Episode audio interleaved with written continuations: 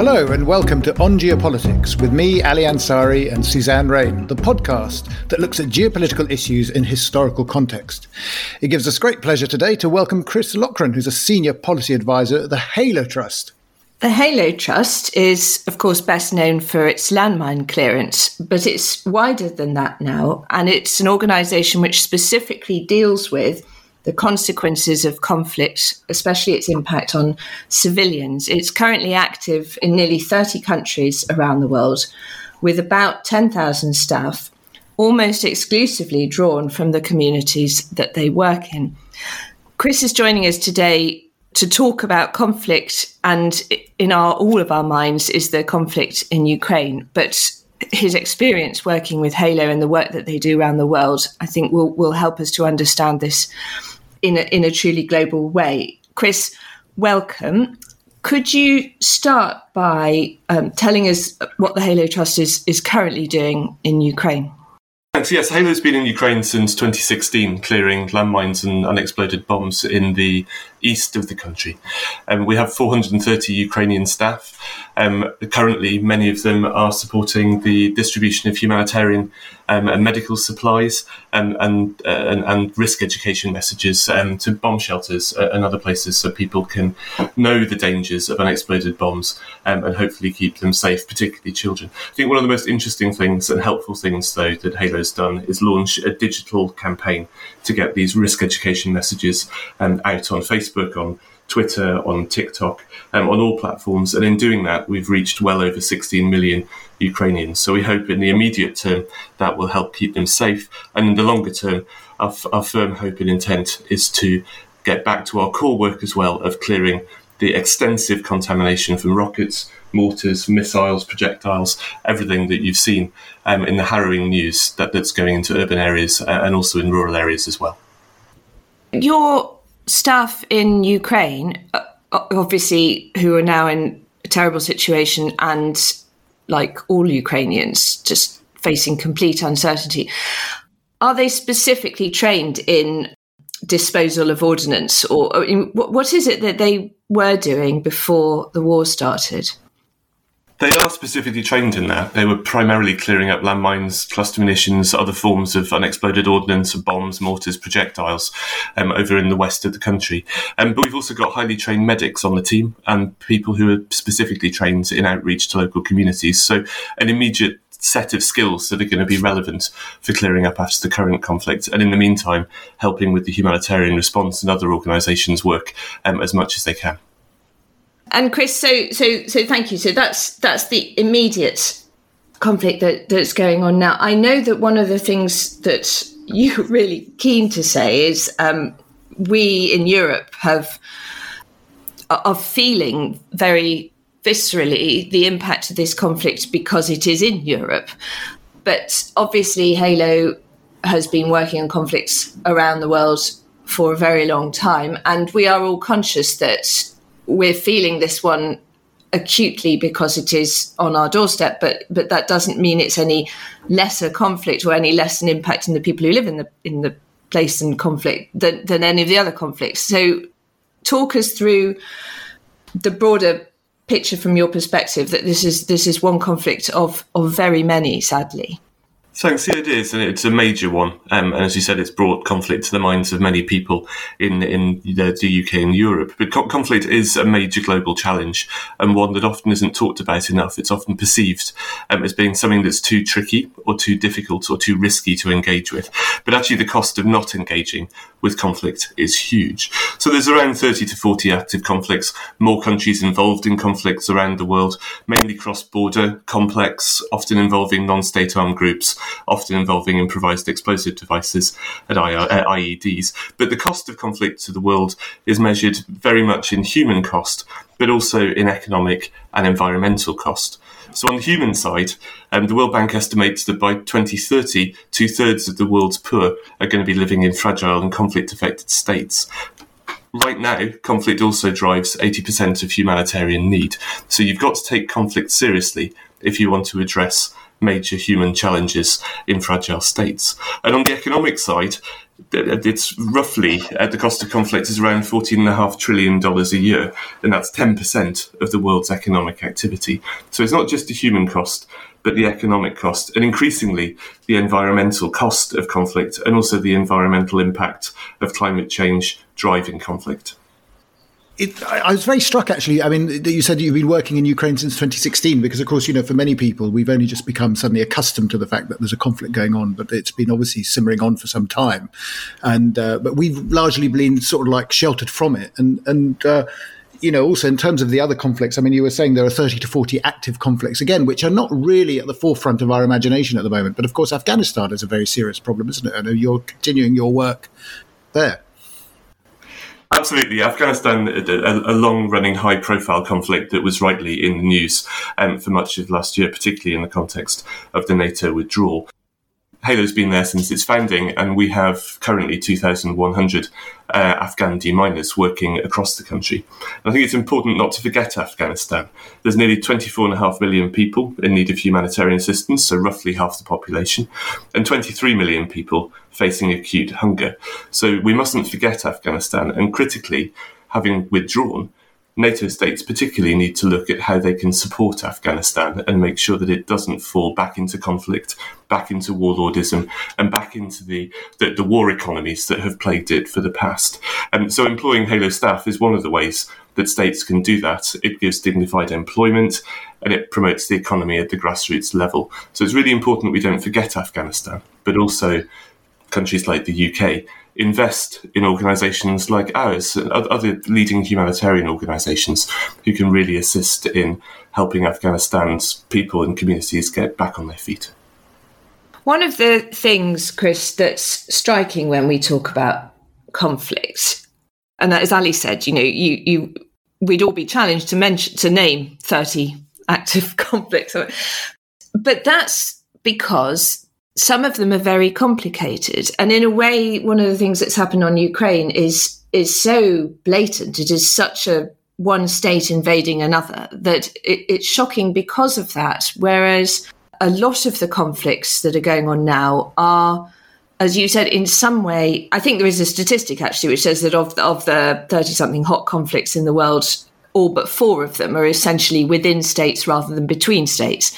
So you have, for various different reasons, some kind of civil war, which is not saying that they're only within states, because often other states are meddling in them for their own purposes. So Yemen would be a really good example where it's a civil war, but but actually there are so many other interested actors. You could say the same about Afghanistan, actually, obviously. So so that that question then about how you address these long running, properly complicated social inter societal conflicts within states is something I know that, that you've been thinking about quite a lot. And I think that what your, your one of your main arguments is is that we focus entirely on the conflict and not on the bit that comes after the conflict, which is how you end the conflict in such a way that it doesn't happen again. Yeah, I, th- I think that's that's a really important point to make. That most current conflicts sort of fester on and are at risk of flaring up again. So you don't have that sort of typically clear peace deal, end of conflict, post conflict period. You have sort of intractable fragility where environmental concerns, societal concerns, poor governance, um, and and the destruction of, of, of, conflict all act as threats that can make conflict um, flare up again. And I think you, you, mentioned interference in conflict, intervention in conflict. Actually, last year saw one of the highest levels of external intervention in conflicts around the world. But that wasn't humanitarian intervention and it wasn't peace building intervention. It was mainly intervention by states that had an interest in the outcome or increasingly an interest in the resources and political economy of that particular conflict. So that's another thing that risks flaring things up again and exacerbating them rather than bringing them to a conclusion. Can, can, I ask, Chris, when you're operating in these, in these, and uh, Suzanne says a lot of these are sort of like what we would describe as almost civil conflicts. I mean, uh, say if you're in Syria, are, you operating in somehow with the, the cooperation of the Syrian government? I mean, how, how do you operate in these places? Halo's operational in northeast Syria, and it works with local partners there. Yeah, that, that, there are some organisations active in Syria. It's very difficult, and it, it, frequently you end up uh, as an organisation able to work in one part and not the other. Um, and now, in the case of Afghanistan, Halo's able to work completely across the country. Previously, it was working in some areas controlled by the Taliban, others controlled by the government. And the main thing is to talk to parties to a conflict, explain why you're doing it, what you're doing, that it's humanitarian in goal, and critically to talk to the communities that you work with because without community consent, you can't get very much done very safely or easily, which is why it's so important for organisations like us that 98, 99% of our staff are from the communities that they're working to serve.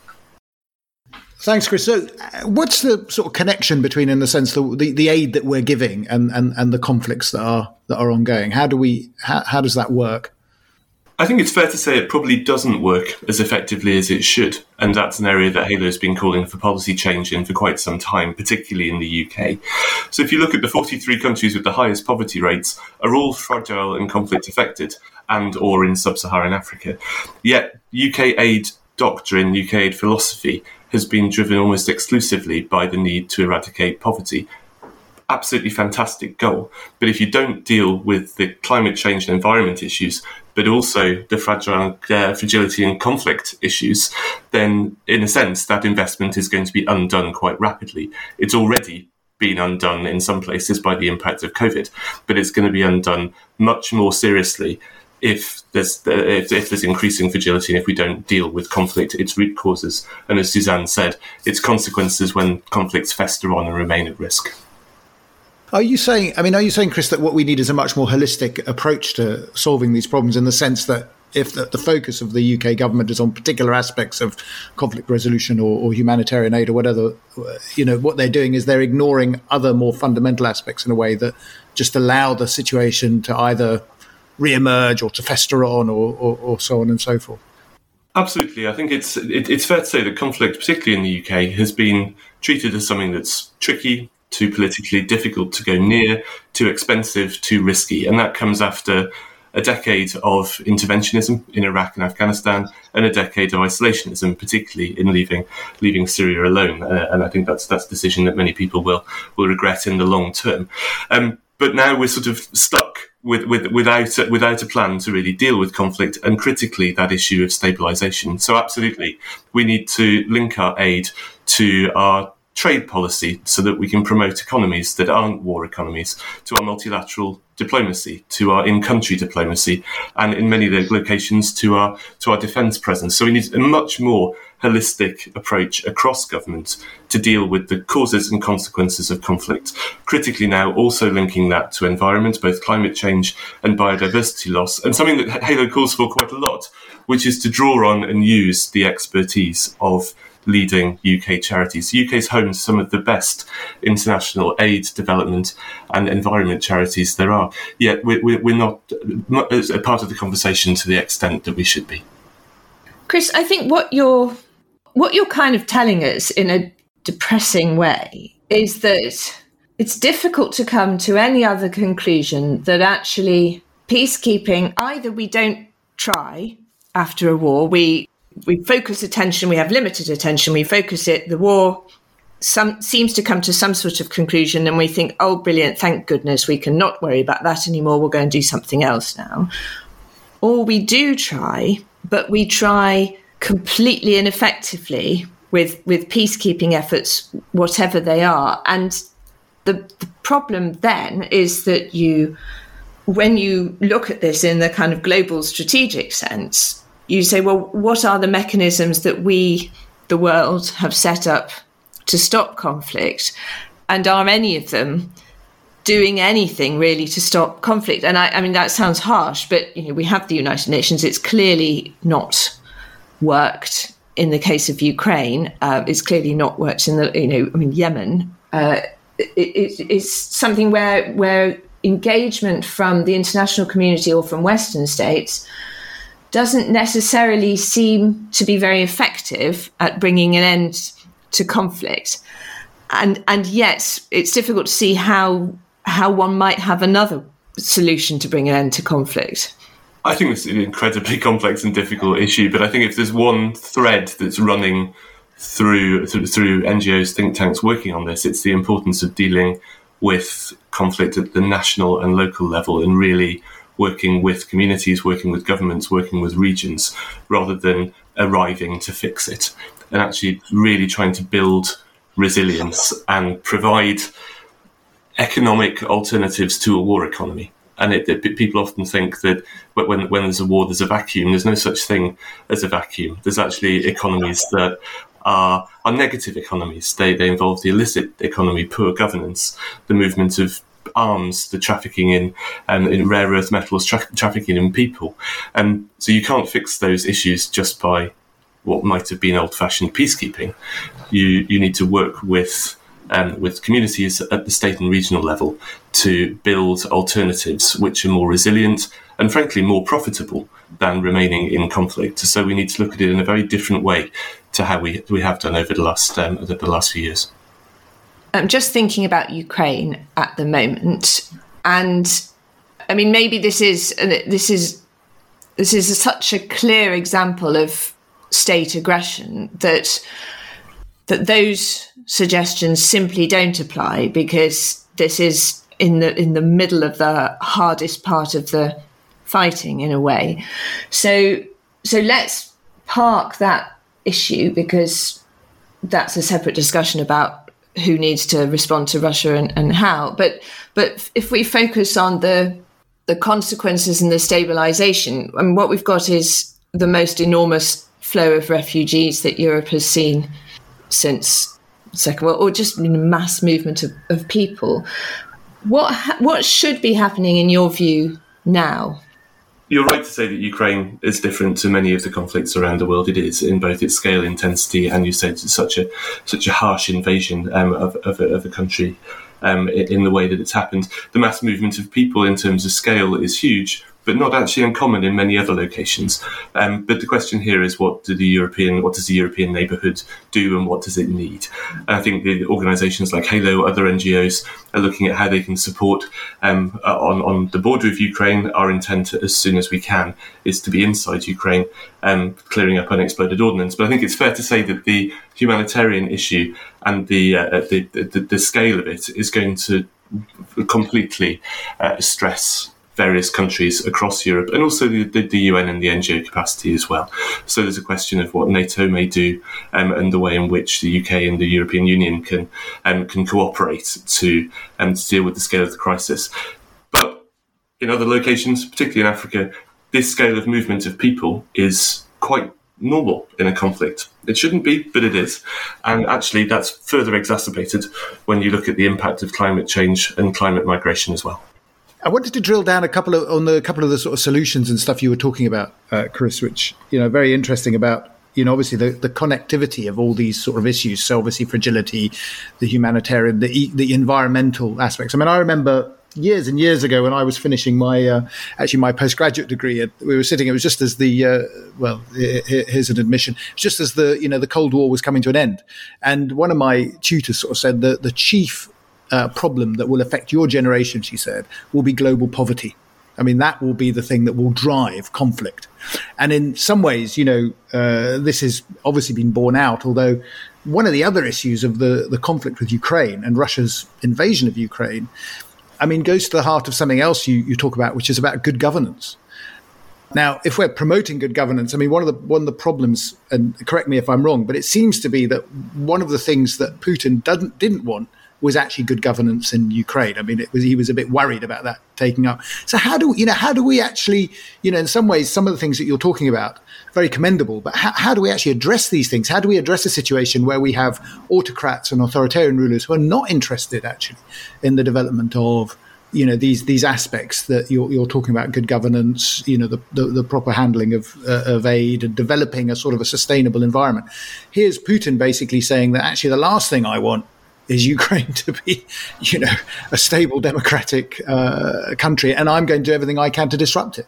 And presumably, there are other countries, obviously, in in in in, uh, in the world, uh, similarly led by authoritarian regimes, who are also quite keen to stop these sort of things developing. So, in terms of good governance, I mean, do you understand good governance to be really this sort of notion of developing sort of democratic accountability? Uh, is, is is is is that what we're talking about, or uh, you know, do you see it in slightly different ways? How do you how do you manage it? How how do how do we cope with this sort of the the different political systems that populate our world? I think good governance is absolutely critical to what we're talking about, and, and again, Ukraine is is all, almost a sort of unique situation there. But in, in many locations, you know, good good governance, fragility, conflict, and poor economic growth go together as a packet, a basket of issues. And this is uh, what you really want to strive towards um, is this concept of positive peace. So not just an absence of conflict, but where you have good governance, growing economies, better environmental performance, uh, but better societal cohesion. And actually, one of the ways of doing that is through trading relationships and the way trading relationships can be structured between countries like the UK and others. And actually, incentivizing both good governance and equitable trade relationships, not exploitative trade relationships that can often actually fuel poor governance and, and as a consequence, fragility. So, trade often not, not. Not very popular in the aid world, I think it's fair to say. But actually, the way trade is conducted and the way, particularly countries like the UK, approach emerging markets can actually help and promote good governance. And I think the, the aid community really needs to embrace that discussion, but also not just look at aid as a sticking plaster that's going to fix some of these enormous problems and certainly not fix other people's problems for them, but actually look at the role of capital markets and look at the way economics itself can incentivize this concept of positive peace, democratic accountability, and governance. And in countries like Angola, which was in, in, a, in a very tricky situation for very many years with poor governance, actually the the, the, government changed that and it has incentivized different forms of foreign direct investment. It's worked closely with the IMF and it's, it's changed very many issues that have plagued the country with corruption and poor governance for many years. So it does show that the role of trade, the role of international relations, and incentivizing good governance and partnership, not exploitative relationships, can lead to good results. So, what happens? Uh, what if someone raises the question and says, But Chris, we've been doing this with Russia. We've been doing it with China. We've been trading. We've been trying to build relationships. And look what's happened. I mean, it hasn't worked out as we thought. I mean, what would your response to that, that question be? Again, I think the, the issue of Russia is first and foremost in everyone's minds and massively important, but it's not the only relationship there is. And I think actually we, we, we, we need to look at the Ukraine situation and the Russia situation in, in a way slightly differently to many of the other countries that are are, are, much easier to, to, to work with and address, particularly in Africa, and that's some of the emerging economies of Africa, um, and uh, and the, the, the, opportunities there to work in this way that I'm talking about um, uh, don't need to be blocked by what's what's dominating the headlines um, in, in, Ukraine. So I think the, the key thing is to find, in terms of trading relationships, aid partnerships, um, environmental partnerships, particularly in Africa, um, countries that we can work with, um, as well as dealing with the crisis in Ukraine that needs to rightly be on the front pages of the uh, of the newspapers and also an aid priority for all of us. What you're talking about is obviously desirable and laudable, but requires systemic reform, not just of the aid sector, but actually, as you say, of, of, of the way that the world governs itself to some extent. Because I think what you're talking about is this marriage of policies to deal with poverty with policies to deal with climate change and biodiversity loss, with policies to deal with the end of conflict while at the same time being very conscious that um, the era when the West imposes its brilliant ideas on everybody else has has passed for the time being, at least, and and therefore this has to come from exactly as you said, country, the affected countries themselves, but also be supported by countries who have typically played the role of spoilers in in some of these areas, and obviously China and Russia are, are are the, the sort of main ones that are always flagged at a time like that. But but there are others who have different policies on climate change, who have different. All that seems a tall order. I know you have some thinking about timescales. Would you like to share those with us? Yeah, I will, and I think it's uh, it's obviously the multilateral level um, always has spoilers, and it's important as we saw in COP last year to get as far as you can. And there were some good commitments came out of COP26 in Glasgow right at the end, not exactly the ones we all wanted, but there were still good things there. So I think two things. One, work with that which is good. And secondly, sometimes you don't need consensus to start doing the right thing. We've seen that in the disarmament sphere over the years. Sometimes you just have to get on with it with with those who are willing um, and able. So that, the, the first thought there. The second, in terms of timescales, we've got to think long term. So the issues that we're really focusing on here, climate, conflict, and the way trade and economics is done, are three of the trickiest issues that people tend not to want to pick up in the next election cycle. And but actually, they're longer than even the 2030 Sustainable Development Goals, probably even longer than the 2050 climate goals. What we're really looking at is a systemic change over the rest of the century, really, which is going to do things differently, deal with the massive issue resulting from global warming, the consequences of biodiversity loss, and a hugely growing, um, a, hugely uh, growing population, particularly on the African continent, which is going to put further pressure on the environments and conflict. So I think that the long-term horizon is absolutely key. Secondly, we need to really look at local action and support it and enable it and link that to the global in a way that perhaps multilateralism in the past hasn't done. So small scale projects, the Great Green Wall is actually a really interesting example of this. So the, the, the, the project, the initiative to build, to reforest, um, or sorry, to, to, to, forest from east um, to, to the west of Africa to stop the spread of the Sahara. It didn't work when people tried to do it for the continent. But actually, it's been a hugely locally led initiative that's working very, very well, including in places that aid agencies can't reach because they're too remote and they're too fragile. But local communities are getting out there and planting trees and community action, and it's going to have an effect. So we've got to link the global, uh, local to the global if we. Uh, if, if we really want to see those changes. But as I said, we can't, we should strive for consensus, but we should get going with those who want to make it happen now. So, one of the great themes that I think is coming up, and it's actually a theme of these podcasts in the sense, is that what we need is a strategy and a coherent strategy to sort of approach things.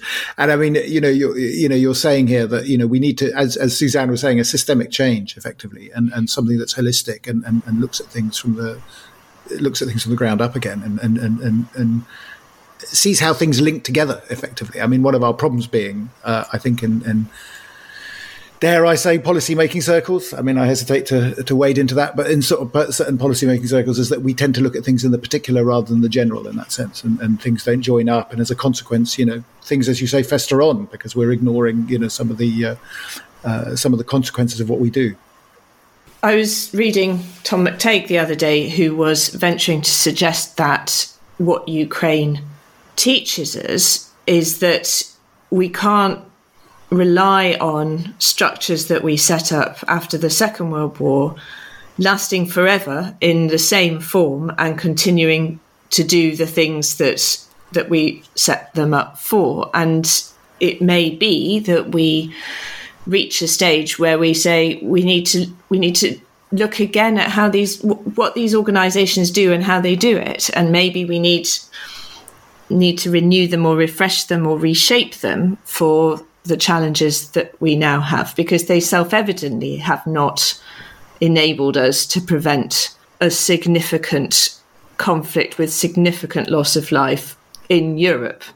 And that should be a wake up call, if nothing else is, I think. Um, but, Chris, the other point that I've drawn from what you're saying, and, and you say it very compellingly, is about not walking away when when the hot conflict finishes. And you could argue, of course, that that is sort of what we did in, in Ukraine from 2014 onwards. We thought, well, that's sort of over and nobody's very happy, but we'll just deal with something else now. But in fact, nothing is resolved if the the factors that have caused the conflict in the first place remain in place.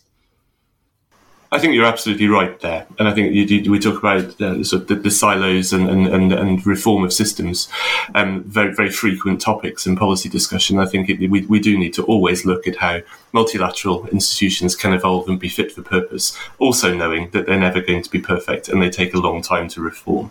But I think what we can do in particularly in the UK in international policy is stop siloing it in government and stop treating it as silos in civil society, NGO, and policy spheres. We must be more holistic.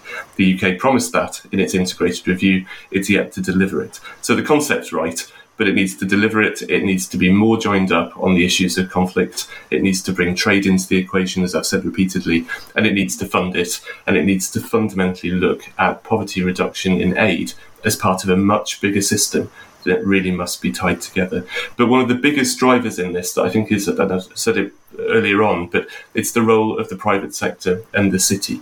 And what we've seen there is a, a big shift and a big change towards the, the, the environment, the societal, the governance, the ESG type approach, based on a city and a client base and public that expect trade and prosperity to do the right thing. And I think that's an incredibly compelling and powerful driving force that can't be left out the equation. So we've got to look at the way trade is done, way trade is uh, is conceptualized internationally, domestically, and really harness the power of that.